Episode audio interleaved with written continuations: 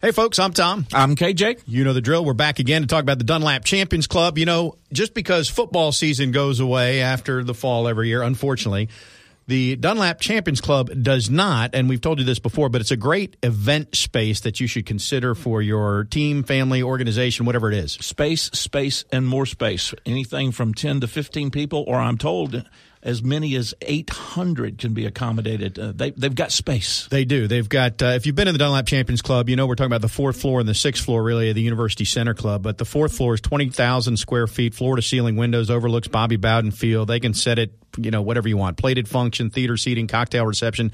If you like uh, the terrace, the little outdoor, and, and actually, this time of year. Yeah, yeah. I might not suggest it for late July, early but, August. But this time of year. This time of year, I think that's an option. Uh, the same thing up there. Cocktail reception. They'll set it however you want. Just consider it. It's uh, it, it really is a great space. I've I've been to several functions there. I'd encourage you to do the same. And don't forget it for football games. We do have a couple left. We we do have those, and uh, and we'll come back around next year and have more of them. 850-644-1830 for ticket information, or you can call and schedule a private tour. And now, without further ado. Front Row Noles. Broadcasting live from the Prime Meridian Bank studios in the capital city of Tallahassee. This is Front Row Noles with Tom Block and Keith Jones. Front Row Noles is brought to you by Cornerstone Tool and Fastener. Online at ctf.nu. Now, here's Tom and Keith.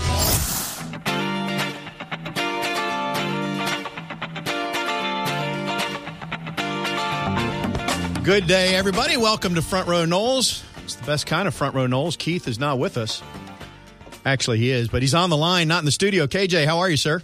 I'm doing well. I'm doing well. It's a little chilly up here, guys. It's Keith, a little chilly. Keith Jones is the biggest headline story in FSU athletics this week. Is men's basketball season tips off tonight? Right? There's nothing else going on on the FSU landscape, Keith. That is correct. That is correct, and it is uh, going to be a very interesting 1920 season. I can assure you. So the Noles open at Pittsburgh tonight. Uh, hold your thoughts on that for just a couple of minutes, Keith, because we do need to start with with the football conversation, obviously, and what's coming up later in the show. We've got a big show. You and I had a chance to visit with your coach, our coach. He's a man of the people. He's everybody's coach, right? Bobby Bowden. Uh, we did that on well earlier this week, and then there was a big quarterback club function last night, and a lot of people went out and wished him a happy birthday. And uh, I, I'll let you share what that that meant to you because you've known him a long time, and obviously you had a coach player relationship. But it, it's a it's a good conversation that our listeners are going to enjoy. One of the things you'll find that I get asked all the time is how is coach doing? And when you listen to the conversation that you and I were privileged to have, you'll know exactly when I say he's as sharp as he's ever been. He's as perceptive as he's ever been.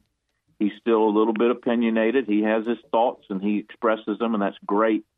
His faith continues to be uh, the most important thing in his life, uh, second only to family. He's got a big. Uh, uh, he said, uh, "What what did he say? It, it was a surprise, but it got out." But anyway, there's going to be a big family celebration on Friday, which is technically his actual birthday, and he'll share a little bit about his chocolate and what it was like going up, growing up and it was just a great, great conversation, and I, I was privileged to, to have it. I'm glad you were there with me, and uh, it'll go down as, a, as one of the highlights, no question. Yeah, it really is an enjoyable conversation, and and listeners, I'll, I invite you to, to tune in for that. We'll we'll get it your way, and I don't know the second the second half of the show.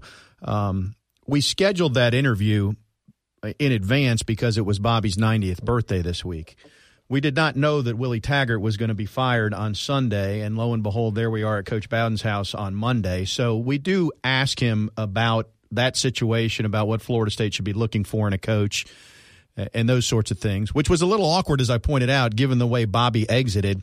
But but the irony, and I don't know if you picked on up on it right when you walked in, Keith. He was wearing a Florida State football sweatshirt when we walked in. Yep, yep. Yeah, I posted a picture and, on and social I don't know media. You heard him or not? I don't know if you heard him or not, but when I, I walked in ahead of you, he grabbed my hand. He says, "You fine for the job?" I did not hear that.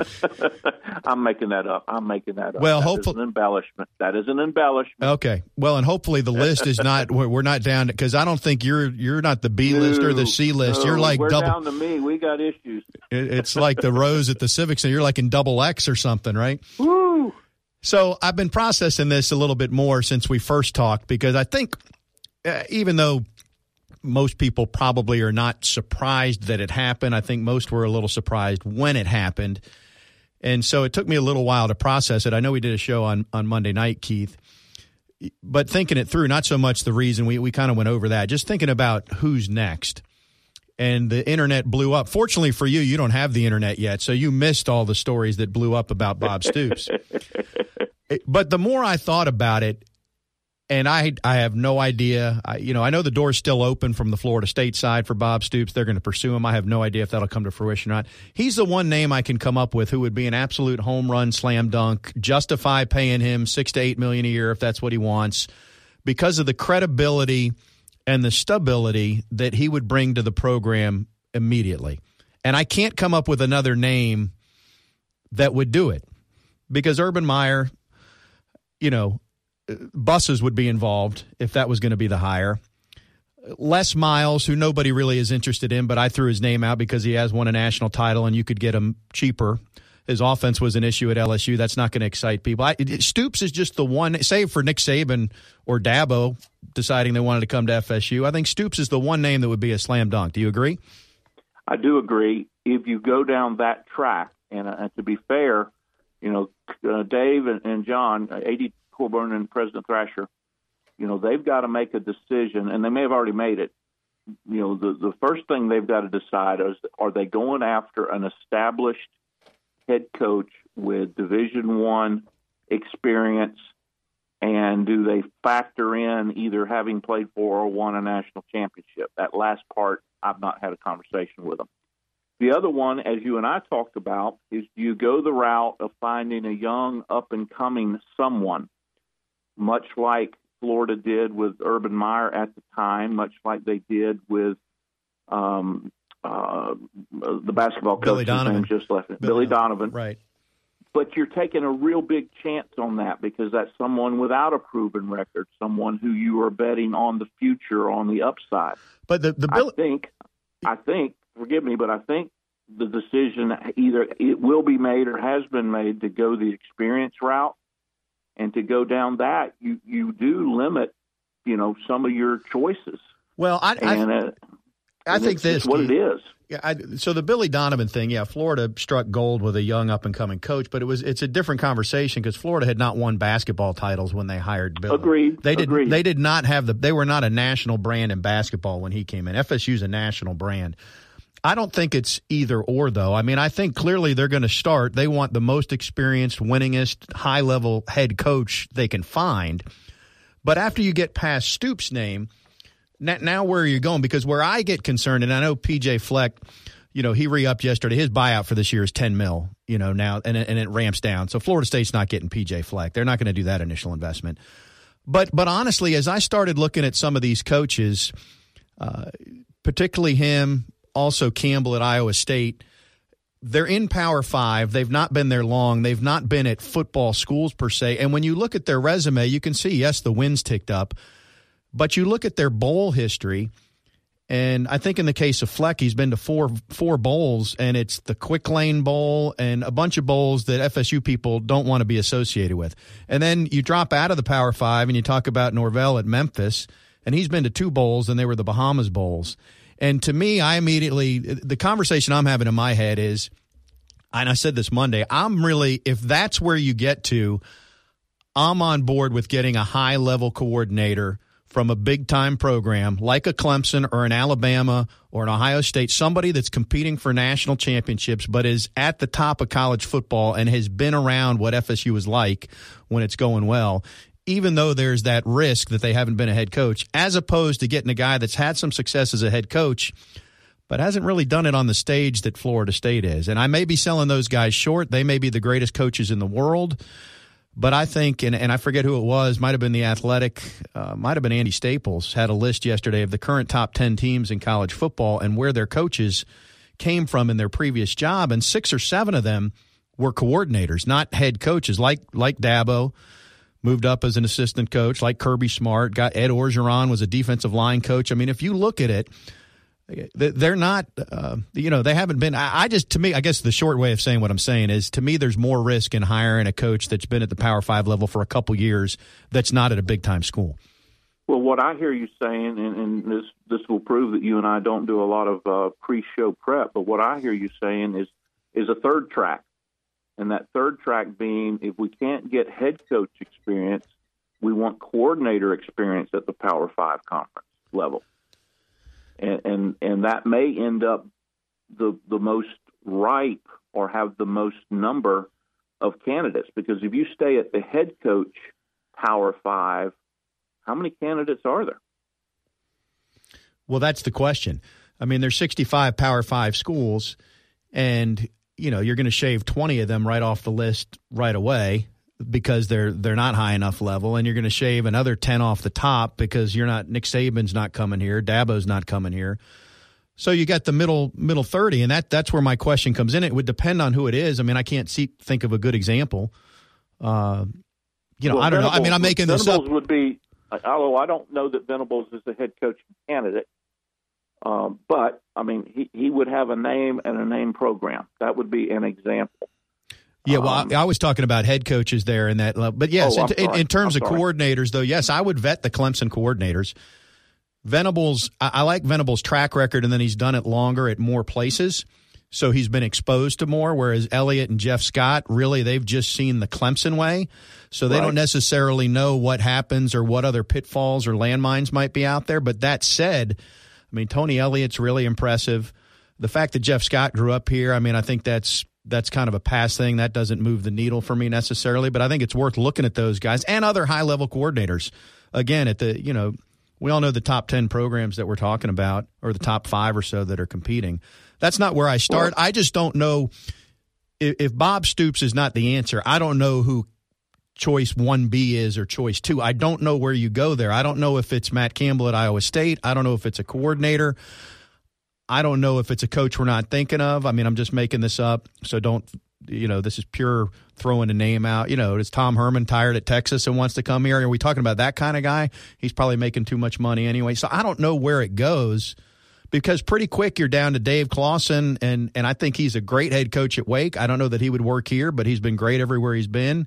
He certainly wouldn't excite the fan base. Um, I just don't know where you go after Stoops. Well, one last part of the equation, um, you know, Stoops fits the the the um, hole, if you will, of you know not currently working. Are there other Mack Browns um, that you should consider Mark Richt, Um, and I don't, I've not researched those names. I don't know if there are is someone out there that's looking to get back into the business that would use your term push the needle enough to make it something you want to pursue. Yeah, and we'll talk about this with Bob Ferrante, our Osceola insider, next segment. But Jerry Kutz has a really good article, and he worked for Seminole Boosters for years that dives into what the numbers are and and cutting to the quick, it more or less says that you know paying 18 million to Willie doesn't sound desirable until you realize they're losing at least 18 million a year right now in ticket revenue and annual fund. So pretty simple math equation, you know, and Jerry would know because he's been there. That's the Cliff's notes on that. Well, and to take it one step further, that's part of the conversation we had with Coach Bowden that talks about, you know, the numbers have gotten so big and, and it has become so important that you just can't run a program you know, the way you used to. You used to give a coach four or five years. First year recruiting, he didn't get very much. Second one is probably his best year, and then you wait two, maybe three years for those kids become sophomores or juniors, and then you take a snapshot and measure where the coach is at. We don't have that luxury anymore, and uh, you know, even even Coach Bowden alluded to that in our conversation that it's a different landscape. You know, the other name that just came up in my head and this is another one that won't excite the fan base, but Mark Stoops. I liked Mark, and he did a good job here, and I think he's done a good job at Kentucky. I think his vanilla personality doesn't excite folks. And when he played, when he coached defense here, he followed Mickey, and he was the opposite of Mickey because he was play zone, keep everything in front, but he moved that defense from 110th to 70th to top 20 by the time he left, somewhere in those. Um, and he would get an offensive guy, and Kentucky is more interested in basketball than they are football. We all know that. So I don't think we can hold, you know, going 500 in the SEC against him. I think he's done a really good job there. So that that name, I mean, I, I would be interested. And the other thing Stoops has that maybe a PJ Fleck and a Matt Campbell don't have, he's been at more big time programs. I mean, he coached at Miami for a number of years. He's coached here. He's been around. He hasn't just been in the MAC and now had a couple winning seasons at Minnesota or Iowa State, that sort of thing. And again, no disrespect to those guys. They may be the best thing ever someday, but that's just well, kind of where my mind is. Things because I've done a little research on Stoops because, you, like you, I got to know him a little bit when he was at Florida State. Now, by no means are we best buddies. We haven't talked in three or four years, but I got to watch him and I got to talk to him, and I, I even did a little research. If anybody cares, his buyout is 1.75 million. He's making 4.75 right now. I listened to his press conference when he was asked about whether he was a candidate for jobs. And I will tell you, he's grown up from what you and I remember. You talk about the vanilla personality. He he's grown a little bit, if not a lot, in his mannerism and how he responds and, and how he presents himself. And and he was very, very articulate and very you know, insightful in how he responded to it. Not that he was a candidate for the Florida State job, but just how he approached when things came out. Uh, I, I think he's grown in that role. I think he would be great if he if he was uh, had any interest in coming in, and I agree with you. He was. I'm trying to. I know he was at Miami. He was at Miami in the early 2000s, right? He was the secondary coach when they had Ed Reed. I believe and all those so. Guys. Yeah, yeah, yeah. So. Um, again, and I'll, I'll, talk about this with Bob. I, I and and Jerry gets into this in his column. Florida State folks are going to be in a wait and see mode. I don't. Bob Stoops would be the one guy that people you know might not have to see. They might they might move the needle first. But anybody else, uh, you know, Bill Belichick, if he wants to come here, people might buy tickets. You know, but but anybody else outside of Stoops, I don't. I think it's going to be wait and see. So you got to get the you got to get the wins and the product looking better on the field. And I do think Mark Stoops could do that and would do that. But there's there's other guys too. Keith, we went. Um, 15 minutes here. We haven't even talked about basketball. Can you give us two minutes on what you expect tonight from Pittsburgh here from uh, Leonard Hamilton's team opening? A tough opener, by the way, when you're playing on the road in, a, in an ACC where you're playing two extra conference games now starting this year. Well, first of all, that's part of the story 20 conference games versus 18, and the uh, league decided to have those uh, to be opening games and not give you, quote unquote, a couple of uh, lesser knowns to get started. Florida State came up here last year and uh, lost to Pittsburgh when they were ranked number 11 in the country. Uh, the Panthers have uh, two great guards, young guards, in Johnson and McGowan, that combined for 46 in that loss last time. Florida State's only won once in the Petersen Center, but I think that will change tonight. I think uh, with a healthy um, Trent Forrest, I think the the the, the big guy um, uh, that has come in from Ole Miss. Um, we're working on the names. Deckerhoff and I are going to a pronunciation seminar about to you know uh, during the, the during afternoon. Uh, Olejniczak, um, a big seven footer out of Poland, is is very far advanced versus some of the other big guys. Uh, if MJ Walker can find his shot, if Devin Vassell gets us some additional time uh, on the court, uh, you know they both can average in double figures. This is a team, I think, Tommy, that that has a lot of upside that we're going to have to be patient with early. I think they can win tonight, but they may stumble and struggle just a little bit as they find their way because everybody's so young. Only one senior on the team in Trent Forrest, but I like their talent. They've got great talent. They seem to have great camaraderie. We know what Leonard is able to do once once uh, you know he gets into his rotation, and particularly when he gets into January and February. So I like everything about this team. It may just be a little slower in the progress. I agree. You didn't even mention Patrick Williams there, but yes, this does not look like it would be a non-conference season where you're 12 and one going into the ACC play or whatever. You know, you might be nine and four, but you're rounding into form with some of the, all the, the new parts and pieces. Keith, I'll let you go for now. Uh, maybe I'll get you involved later in the show. Maybe not. Depends on how long and, and how meaty the conversation is with Bob and I in our next segment. Sounds good, Tommy. All right, call a good one tonight. Keith Jones on the road from Pittsburgh. And I guarantee he hasn't left the hotel because it's cold out there. And all he'll do is walk to the bus and walk from the bus to the arena, arena to bus, bus to plane, come back home. We'll take a break, uh, come back and, and, and get things uh, cranked up. I will uh, send a shout out to the folks at Madison Social and Centrale and Township and Soto for their longtime support of the program. We, we do appreciate it. By the way, they're having a birthday party for Bobby on Friday. Uh, I think it's a cake from Soto, but I think it's actually at Madison Social, if uh, if memory serves. Anyway, we'll step aside and uh, get the uh, our Osceola insider in studio right after this on Front Row Noles.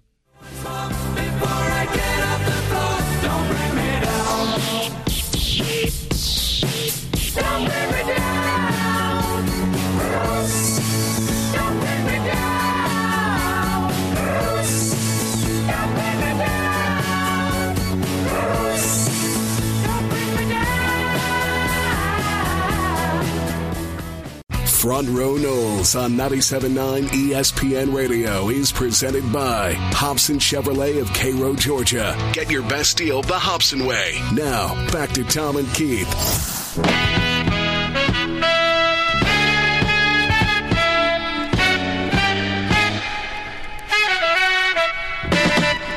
Welcome back to Front Row Noles. We have left Keith Jones in the frozen tundra of Pittsburgh. He'll call that basketball game tonight, coming up shortly with Gene Deckerhoff. But Bob Ferrante joins us now, our Osceola insider. You can subscribe uh, for seven days. Check out a free trial or subscribe for six ninety five a month or seventy four ninety five annually. How are you, Bob? Doing well. No, no sleep for the weary, huh? I was going to say so much for kicking this into December. I mean, we're just going to start it early, and now we're not talking about BC at all. We're talking about who's the next coach. So when does Bob Stoops arrive? Is that going to be tomorrow or the next day or? Yeah, I, I think Bob Stoops. Uh, maybe he's having lunch right now with David Coburn. you heard our whole initial conversation. Um, I want you to weigh in on, on, on thoughts on this, but first, I, I do want you to just add anything that I missed on Jerry's column or Jerry's article that's in there because, and I just said this to you in the break. When you contemplate the why and why now on Willie Taggart, and then you have Jerry Kutz, who worked at Boosters for years, 19 years, and knows the numbers. When he says you're losing 18 million or more in ticket sales and annual fund contributions annually, well, then it's pretty easy to swallow that you're going to have to buy out 18 million one time. Yeah. Why was this done right now? It's it's about football. It's about finances and fans. And fans have spoken by either not coming, not coming as often, and and the finances have been pretty pretty rough. I mean, this is this is a very difficult financial situation, even for a budget guy like David Coburn, and he's examined the numbers from every direction, and so yeah, it, it hurts. It hurts to pay eighteen million dollars over what will probably be the length of Willie Taggart's contract through I think January of twenty twenty four. This is not a one time check of, of eighteen million. Right. So the good thing is you can budget that across multiple fiscal years. But from Jerry's standpoint, looking at the numbers financially, you can recoup that very quickly in a bump of season ticket sales with potentially a guy like Bob Stoops, or maybe there's not a Bob Stoops, but maybe there's still an attractive candidate out there who just the enthusiasm for seeing that guy's team, that offense or that defense, plus the bump that you get with Florida and Clemson being an even numbered schedule next year. I think we'll see season tickets go up. So you start to see revenue gains pretty quick. Let's just put the the book in on this now. So the easiest way I've been able to put this in my mind, and it's not perfect, but to your point that that Coach Taggart will get paid out through the terms of his contract, and so would any other coaches that aren't retained. For me to think about it, it's really what is it costing you to get a new coach and staff in place? And so if it's if it's a lower tier uh, less experienced, hasn't been a head coach long type guy, you know, you're you're in the three to four million range for the coach plus his staff. If it's Bob Stoops, you're you're six plus his staff. So, but but regardless, and these are these are and there's there's potentially buyouts involved there to get them, but you're between five and ten million a year additional to what you're already committed for and what's already in your budget for the next few years. So if you look at it that way, five and ten million is a lot of money. But if you sell more tickets and people get excited, you can you can get to that five or ten million on an annual basis pretty quickly. Yeah, and I, think David will look at the numbers and he'll try to budget that out. I, I, do think the buyout is a huge stumbling block on certain candidates. For example, Josh Heupel at UCF is ten million dollars. I just don't see him as a valid candidate purely because right up front you have to budget in that ten million million and maybe you make a deal to pay UCF, uh, say, two million for five years, whatever. Um, Mark Stoops, as KJ mentioned, it's a $1.75 million buyout. That's much more feasible and realistic. So I think Coburn's going to have to run the numbers once they zero in on who that guy is. I still kind of think they're kicking the tires on multiple candidates, talking to as many guys and their agents as possible. You know, a lot of these coaches who are active, they don't really want to talk too much because they're in the middle of the season. they might say to their agent, "Hey, I'll listen if the right team calls. You tell me if the right team is calling."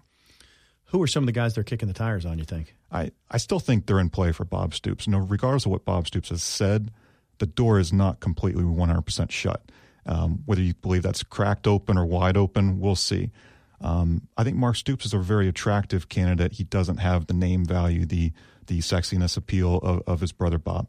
But Mark being here, he might in 15 years if he was the next guy here. I mean, seriously, he hasn't had the keys to what. Now, to be fair, when Bob took over at Oklahoma, it was a mess, right? Uh, and he got him out of it. Go ahead. No, and, and Mark has has won a national title at Miami as an assistant coach. If he can recruit Florida and Ohio, bring some kids from various backgrounds down to Tallahassee, in addition to how you're going to recruit in Georgia with a Florida State polo and hat on. You know, Mark is a really attractive candidate. I would have liked Josh Heupel you know, if the buyout is zero, if it's realistic, he's a really fun offensive coordinator. Um, I, would have liked to see him. I think there are some other good guys out there. I know you guys talked about the coordinators at Clemson. All of them have their reasons to stay. All of them have their reasons to be looking. So it, it's kicking the tires on a lot of different guys. It wouldn't surprise me if Florida State is talking to maybe three or four right now and just kind of seeing who's really interested. Do you agree PJ Fleck's out now that he redid his deal? I do think so, although there is some scuttlebutt that PJ doesn't like to sign those contracts and kind of kind of waits to see what might be coming down the pike a little bit. So I I think that door is closing, but again, not shut.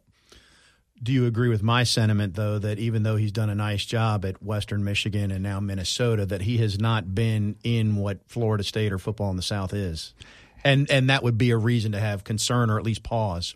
Yeah, I definitely agree. I mean, I think there are guys who you look at, okay, Bob Stoops is at the top tier, and then you go to the middle tier. You look at Mark Stoops' experience in the SEC, Miami, Florida State, et cetera.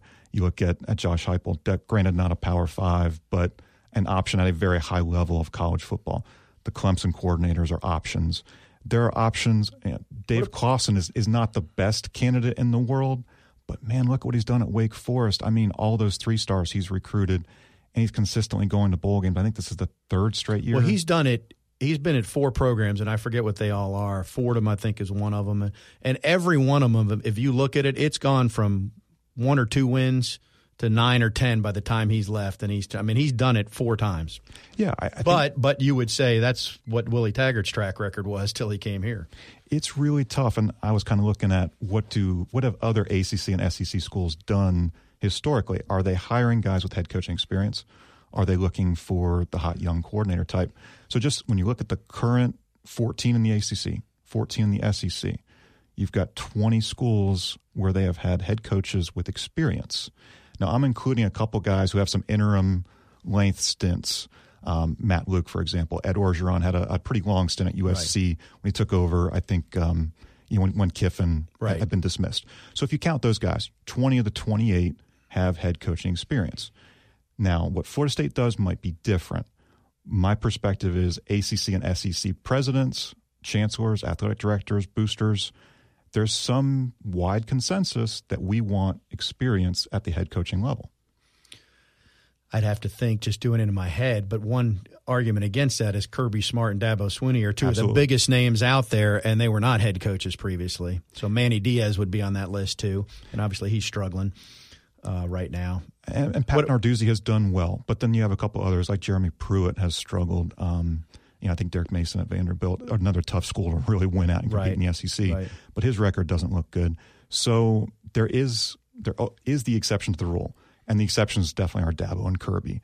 But for the large part, I think I think chancellors and presidents are leaning toward who's the guy who has the experience, who has the game plan, the track record, who's been a crisis manager. Because a lot of times when you're taking over as a head coach, you are walking that, into a crisis. That's sort of my point related to PJ Fleck or Matt Campbell. Or I mean, the the crises are bigger at FSU than they are in Ames, Iowa. If you're talking football, I, and I mean, I haven't spent time in Ames, Iowa, but I know it's bigger. It's it's definitely colder, right? Yeah, it's definitely um, colder. So I, I think Florida State is not a rebuild. I look at Florida State as a fixer upper. Okay, it's a good job with good bones in a recruiting hotbed but there are a lot of pieces that you have to go in and tear out this and tear out that and, and but but messaging will be important because Taggart got himself in trouble, I think, with being so optimistic early on in retrospect. I, I, would. It's not a dumpster fire, which is how Paul Finebaum classified it. Which I don't know what his rant is or, or his issue with Florida State. But I, you know, I might use the word rebuild coming in to just manage expectations and say, folks, this is where we are. We don't have a quarterback, we don't have an offensive line, and this is not going to be fixed by next Tuesday. But it's going to get fixed in three years. You come back and you're going to like the product. I think part of the problem was Willie Taggart came in and set the expectations way too high. It was lethal that's, simplicity. That's my point. That's my point. And him saying, I, I don't know if he said this to a lot of people, but in one interview that we had with him, he said, I want to win multiple national championships in five years.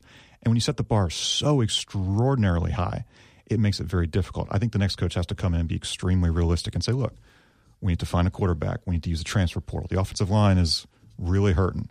We need to patch up who's where's the pass rush? I mean, legitimately, is Josh Kaindoh for sure going to be back right. as a senior game one healthy 2020? We don't know. So there's just so many questions in addition to linebacker. Um, it, it, this is this is one where I think a coach has to be realistic to the fan base and say, look, we're in it for the long haul. Be in it for the long haul with me. What about Gus Malzahn? That name's been thrown out there. I mean, he's on the hot seat every year at Auburn. He'd basically move two and a half hours south. Fun offenses to watch. I think I, I don't feel like he's a great candidate, but if he if he feels like his time is up at Auburn and it's time to hit the reset button, he's a guy you at least talk to. I'm not in love with him as a candidate either. Um, I might actually prefer Mark Stoops over Malzahn, which most might go the other way, and I think that's more a offense sells tickets, defense wins championships conversation. But I think Florida State has a history of hiring offensive coaches, right? But on the opposite side, what if you go Mark Stoops and try to keep Kendall Briles in some capacity with a long term contract extension, and and perhaps those two together can complement each other better than you know what we saw in the last year. In a we're wrapping up in our final minute here. Is there any chance? So so quick answers. Any chance that Briles is a candidate, or he's too green right now? I don't think he's a candidate right now, but I think I think what they would like to do is figure out a way to keep him. Right. I think it really depends on are you hiring an offensive minded head coach or a defensive minded. But a guy like Mark Stoops would probably say, "Oh yeah, let's keep Kendall. Let's figure out how to how to blend our two theories and make this work." And my cheapest solution, not that you want to start with a cheap solution that nobody would be excited about, but the product on the field would probably turn around. Jim Leavitt's on staff and won at a high level at USF for 12 years. I mean, you can save a lot of buyouts, every buyout other than Harlon's, if that's the move you went and you left your offense alone. When you said cheapest solution, I thought you were going to say Odell Haggins because he would well, be cheap, and it would be interesting if you paired him up with let's the right say coordinators. The, cheap's not a good word in this yeah. context. Let's say the, the least expensive or right. a less expensive option. No, um, nobody would want that, but he did win. Now, I know that there's off field stuff that would come back up with Leavitt probably if that was the way they went that one might be a challenging sell, I think, to the fan base, especially with a lot of boosters in the Tampa area who are kind of near to right. what happened down there. I think it's been about 10 years, but still, that's something that travels with your resume. And that's tough. You can have him as an assistant coach or as an analyst, but are you comfortable with that as a head coach? Yeah, and uh, I don't think that's where FSU's headed anyway. That's just something I threw out. Bob, we're out of time this segment. Appreciate what you guys are doing on the Osceola. Take care. He is our Osceola insider. Again, subscribe online. You can find it at theosceola.com, seventy four ninety five annually. We'll take a break. The conversation with head coach Bobby Bowden coming up next on Front Row Noles.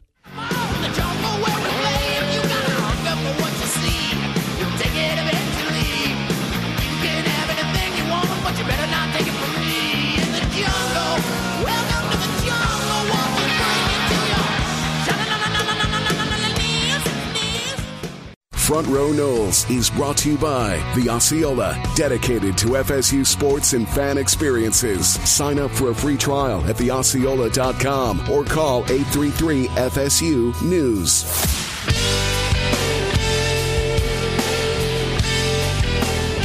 Back on Front Row Noles, KJ in Pittsburgh. If you're just tuning in, the Seminoles open the hoop season tonight. He joined us in our first segment, but he and I also had a chance to visit with Coach Bowden earlier this week. Bobby turns 90 on Friday.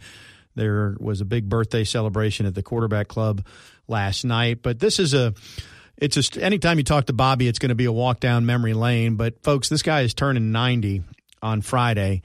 And what Keith said at the top of the show is true. He was incredibly sharp. I thought he was more sharp this time around than maybe two years ago, which I think was the last time I sat down with him.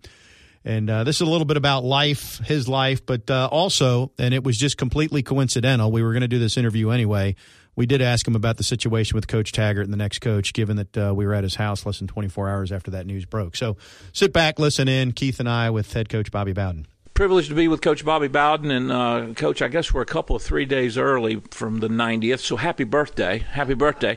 But I, I have just the general question. What was your best birthday? I know everyone you got now is good. Yeah. But what was your best birthday? I mean, people remember when they got a pony when they were little, or a BB gun, or a, a bow and arrow. What What was your best birthday? Well, you know, Ann used to make me a chocolate pie anytime I had a birthday. And then before that, my mother would make one. You know what? Now, those were the kind of the best days I can remember. And, and nobody could make chocolate pie like my grandmama. I mean, when I was when I was 13 years age, I had rheumatic fever and had to go to bed. So grandmama cooked me a chocolate pie. That was the best dadgum pie I ever tasted, and I've th- those are my favorite days. My daddy used to tell the story. My oldest, Amber, who uh, is let's see, 82, 90, almost 40 now. My daughter's 40. Her birthday, she was born on my dad's birthday. And ever since that, that became Daddy's favorite thing. We lost Dad about 15 years ago, but that was his best birthday present when Amber was born on his birthday. That's something. That is something. So, when did you stop counting the birthdays? Well, I've, uh, you know, it's funny. I'll, I'll be 90 Friday. Uh, I mean, uh, it just slips up on you. You know, it slips up on you. Life passes by. But you know the good thing about it? I heard Billy Graham say this one time when he became 90 something. You can look back and see exactly how God put your life together. You know what? As it's happening, you don't know what's happening. But you look back and say, "Oh, I'm moving here, and then it moved me here, then it moved me here, then it moved me here." You know, and uh, that that that's kind of fun looking back. How, I'm I'm going to ask when I get up there. I want to ask the question: How come you couldn't reveal that a little earlier? How come it always had to be in arrears? And we look back, why couldn't you let me know some of this ahead of time? Same reason I d- didn't know, boy. Oh gosh. how active are you now in terms of getting out and on the road and still making speeches and delivering your message? Well, I'm still speaking uh, some, but not as much as I did. You know, it's funny. Back when uh, Joe Paterno, when the NCAA took 100 games away from him, then I became the the uh, number one winningest coach. I got more calls to talk, and you can throw it. You can't believe it. Now, then they give him his hundred back, and he moves ahead. I don't get none anymore. hey, you'd be surprised what second place means, boy. Not like first place. What's what's a, a typical week like for you? Well, uh, you know, until I hurt my hip, uh, I was pretty active. Uh, I would play golf every Saturday morning. And then if I was in town and didn't have to go anywhere and didn't have a speaking engagement, I'd always go out and hit balls because I live on the golf course, you know. And I really did it for exercise uh, because I don't like to walk, I don't like to run, I don't do anything like that. So uh, I'd go out and play golf or hit balls. That'd be the only exercise I'd get. Well, now that I got my hip little problem, I can't can't hit. I can't hit golf balls anymore. I ain't hit a. I ain't played golf in about a month and a half. You know, and uh, don't know wh- when or if I'll play anymore. But uh, till I get my hip squared away. Well, now you have an excuse for not hitting them straight, right? You're just not hitting them at all. Coach, do you have a big celebration on Friday? Is it going to be big, big, lots of folks, or going to be low key? Well, let me tell you, it's funny. I, I was I had it all planned to go to Birmingham on November the eighth.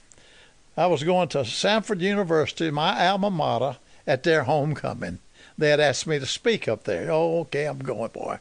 You know, and I had because I hadn't been up there for a game, you know, since I left, and uh, and so then I found out about three days ago they got a surprise birthday party for me, my children.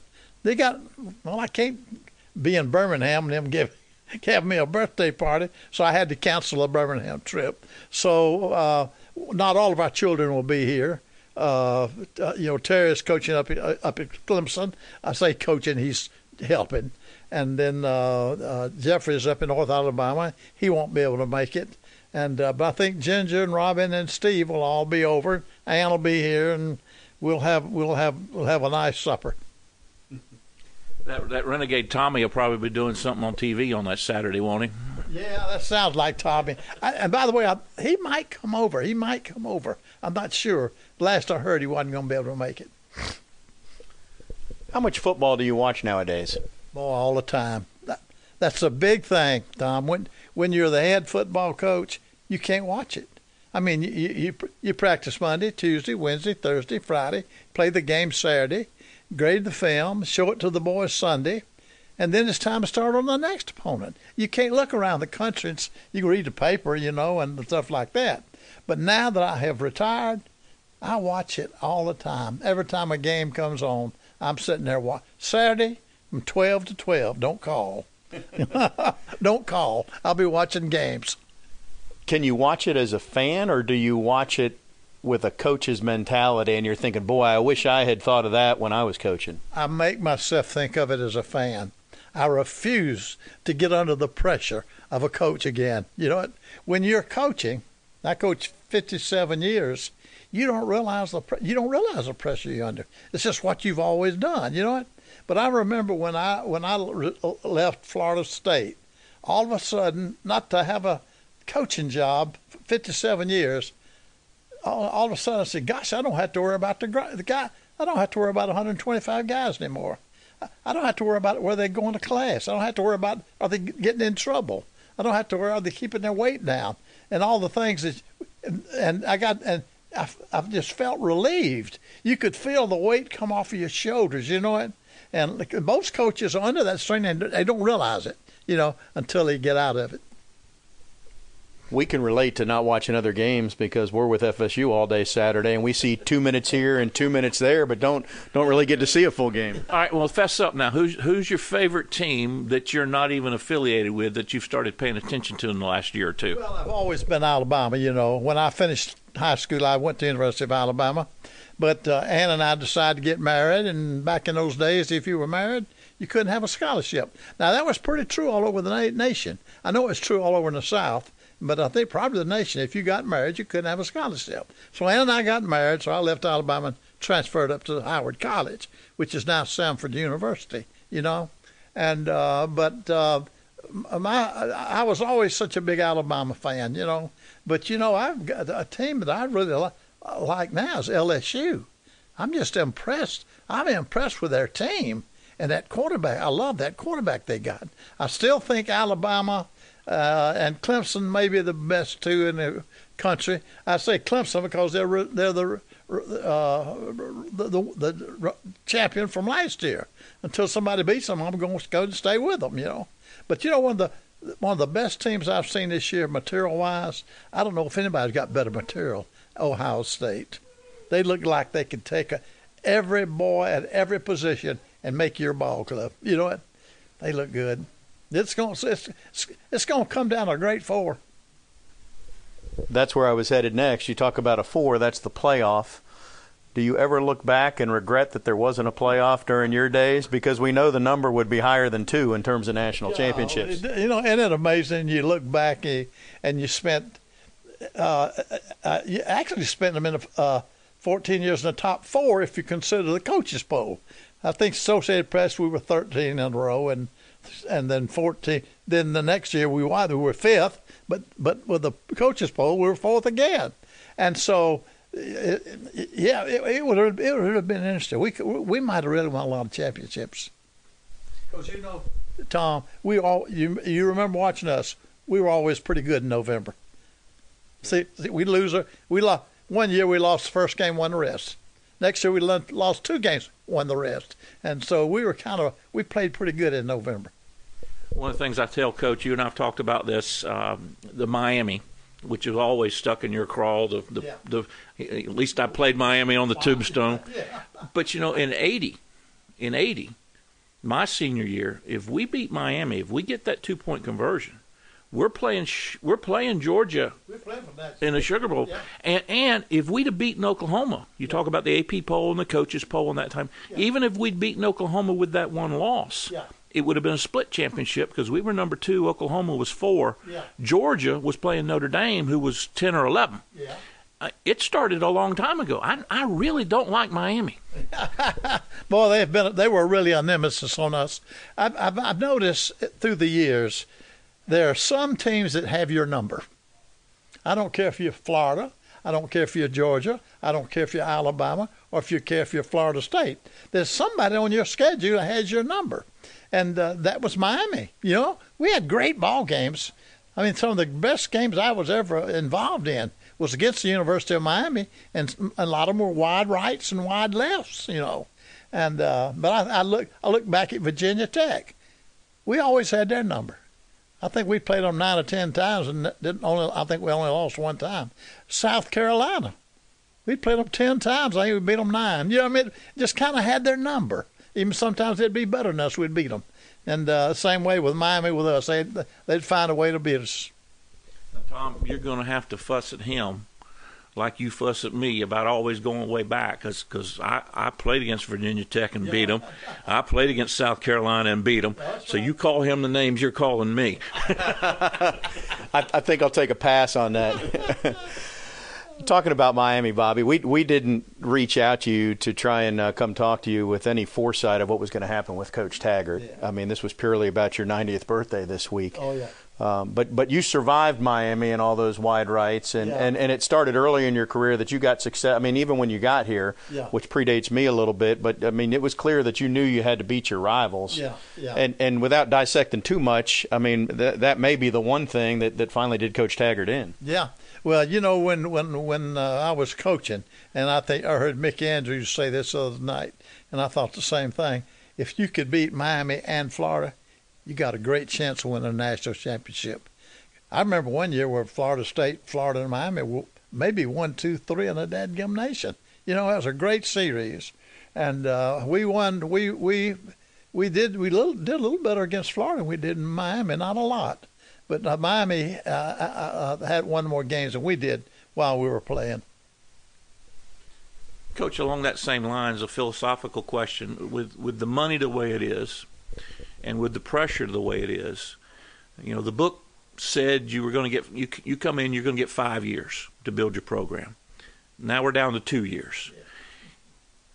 Are we are we reaching a breaking point? Is it getting too big? Do we need to maybe reevaluate some things in the in the national spotlight?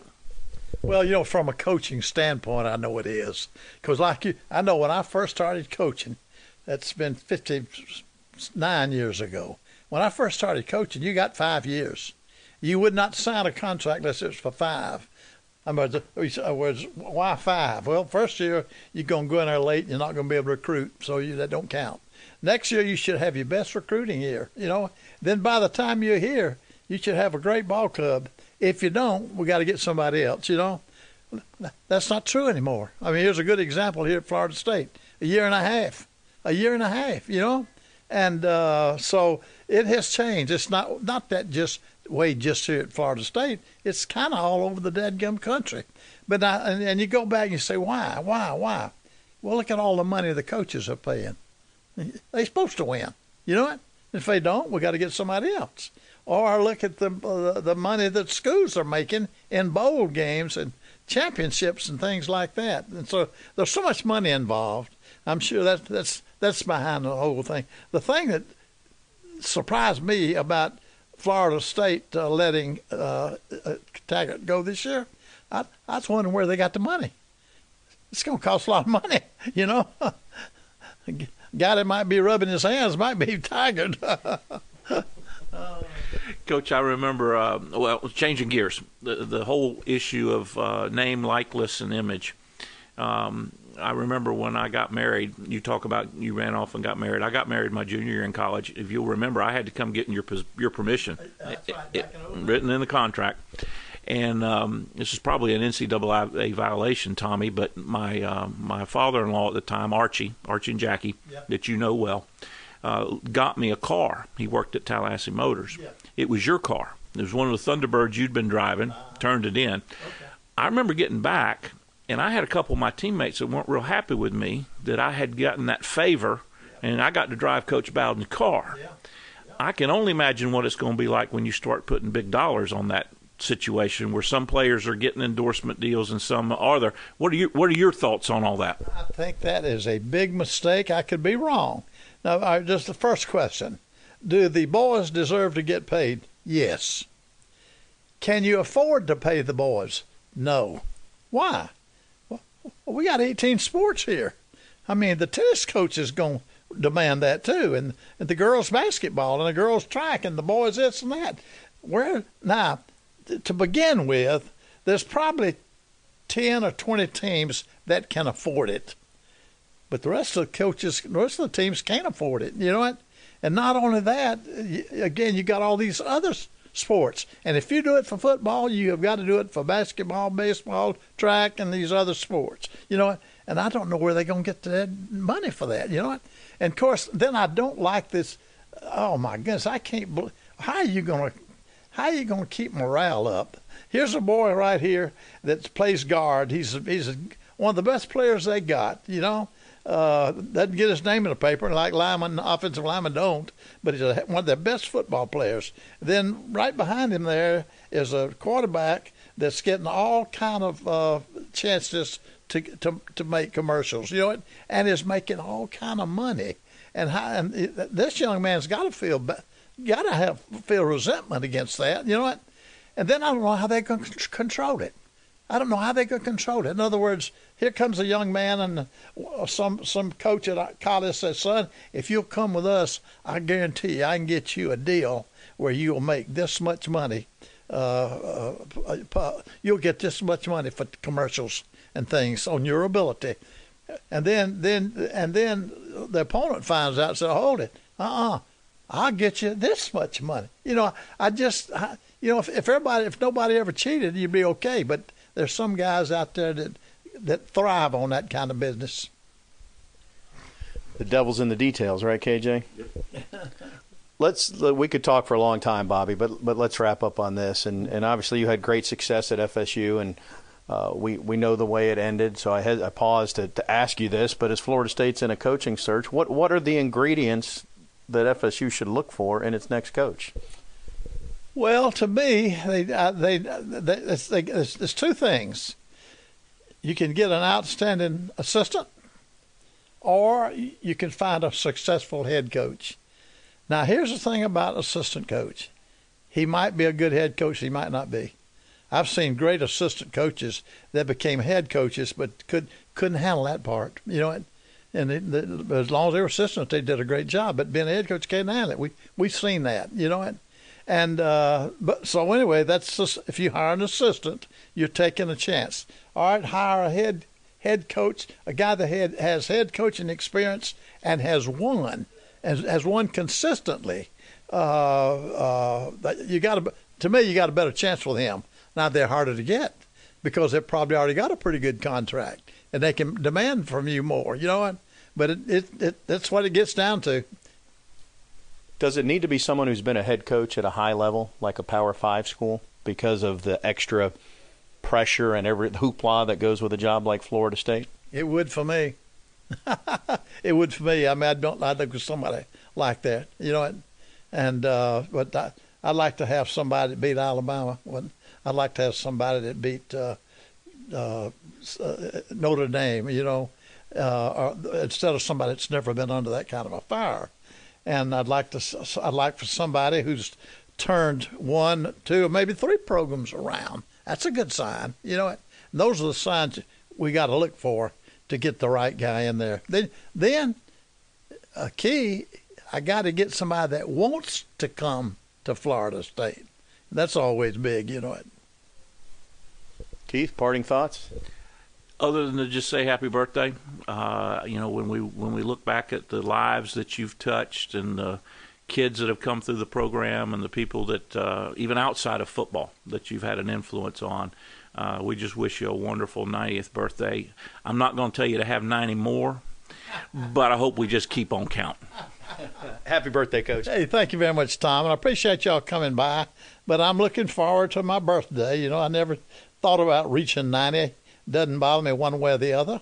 And uh, I just kind of live from day to day. But I'm thankful to the good Lord for letting me live and keeping my family healthy. And there, those are the things that are important. as you two know, you know, as we go through life.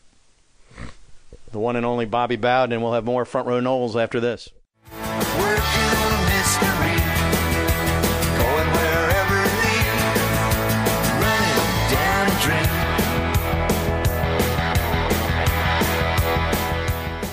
Front Row Noles on 97.9 ESPN Radio is presented by Hobson Chevrolet of Cairo, Georgia. Get your best deal the Hobson way. Now, back to Tom and Keith. Also, a shout out to Cornerstone Tool and Fastener. If you've got a do it yourself project that needs to be finished, go visit Ron and his knowledgeable staff at Cornerstone Tool and Fastener for all your power tool needs. You can find them at uh, 1110 Stuckey Avenue and 3269 Crawfordville Highway or call them at 580 1200. Uh, Keith Jones joined us earlier in the show via the Earl Bacon Agency hotline, the Earl Bacon Agency ensuring your future together. Keith's about to call the Pittsburgh game with uh, Gene Deckerhoff. I'll wrap things up a little bit atypical how we do this show, but you guys have been listening for a while, so you know once we get to basketball season, there'll be handful of uh, Wednesdays, one or two a month probably through March, where KJ's on the road, uh, parts uh, around the ACC, and then we get into March, parts all over the country. But I'm excited about hoop season. I called the women's game last night. And just the, the, the quick Cliffs notes on Sue's team is that she returns all five starters, and she added a top 20 recruiting class that includes two McDonald's All Americans, and those girls can play. Now it was a, a, team that you know they handled easily last night, Charleston Southern, but but there's a lot of upside to that women's team too. So basketball season should be pretty good. As for what happens with the football coaching search, I'm like everybody else. We'll we'll sit here and figure it out. We'll chase down some stories. We'll see where we land. Uh, you do have to appreciate that the athletics director and the president uh, weren't shy to make a decision. They made it quick. They made it with conviction. You may not like it, but Florida State's moving forward and that's where we are on that front. And we'll play football against BC in the frozen tundra of Chestnut Hill at 12 noon on Saturday, where I think it's going to be 20 something degrees. And hopefully Florida State responds and plays well for Odell Haggins. That's that's really become a backstory. Nobody's focused on whether they get bowl eligible or not. But I'll be there this weekend, and we'll have a front row Noles first look as soon as that game uh, finishes up. Until then, for Bob Ferrante, Keith Jones, Tom Block saying so long. We'll see you next time on Front Row Noles.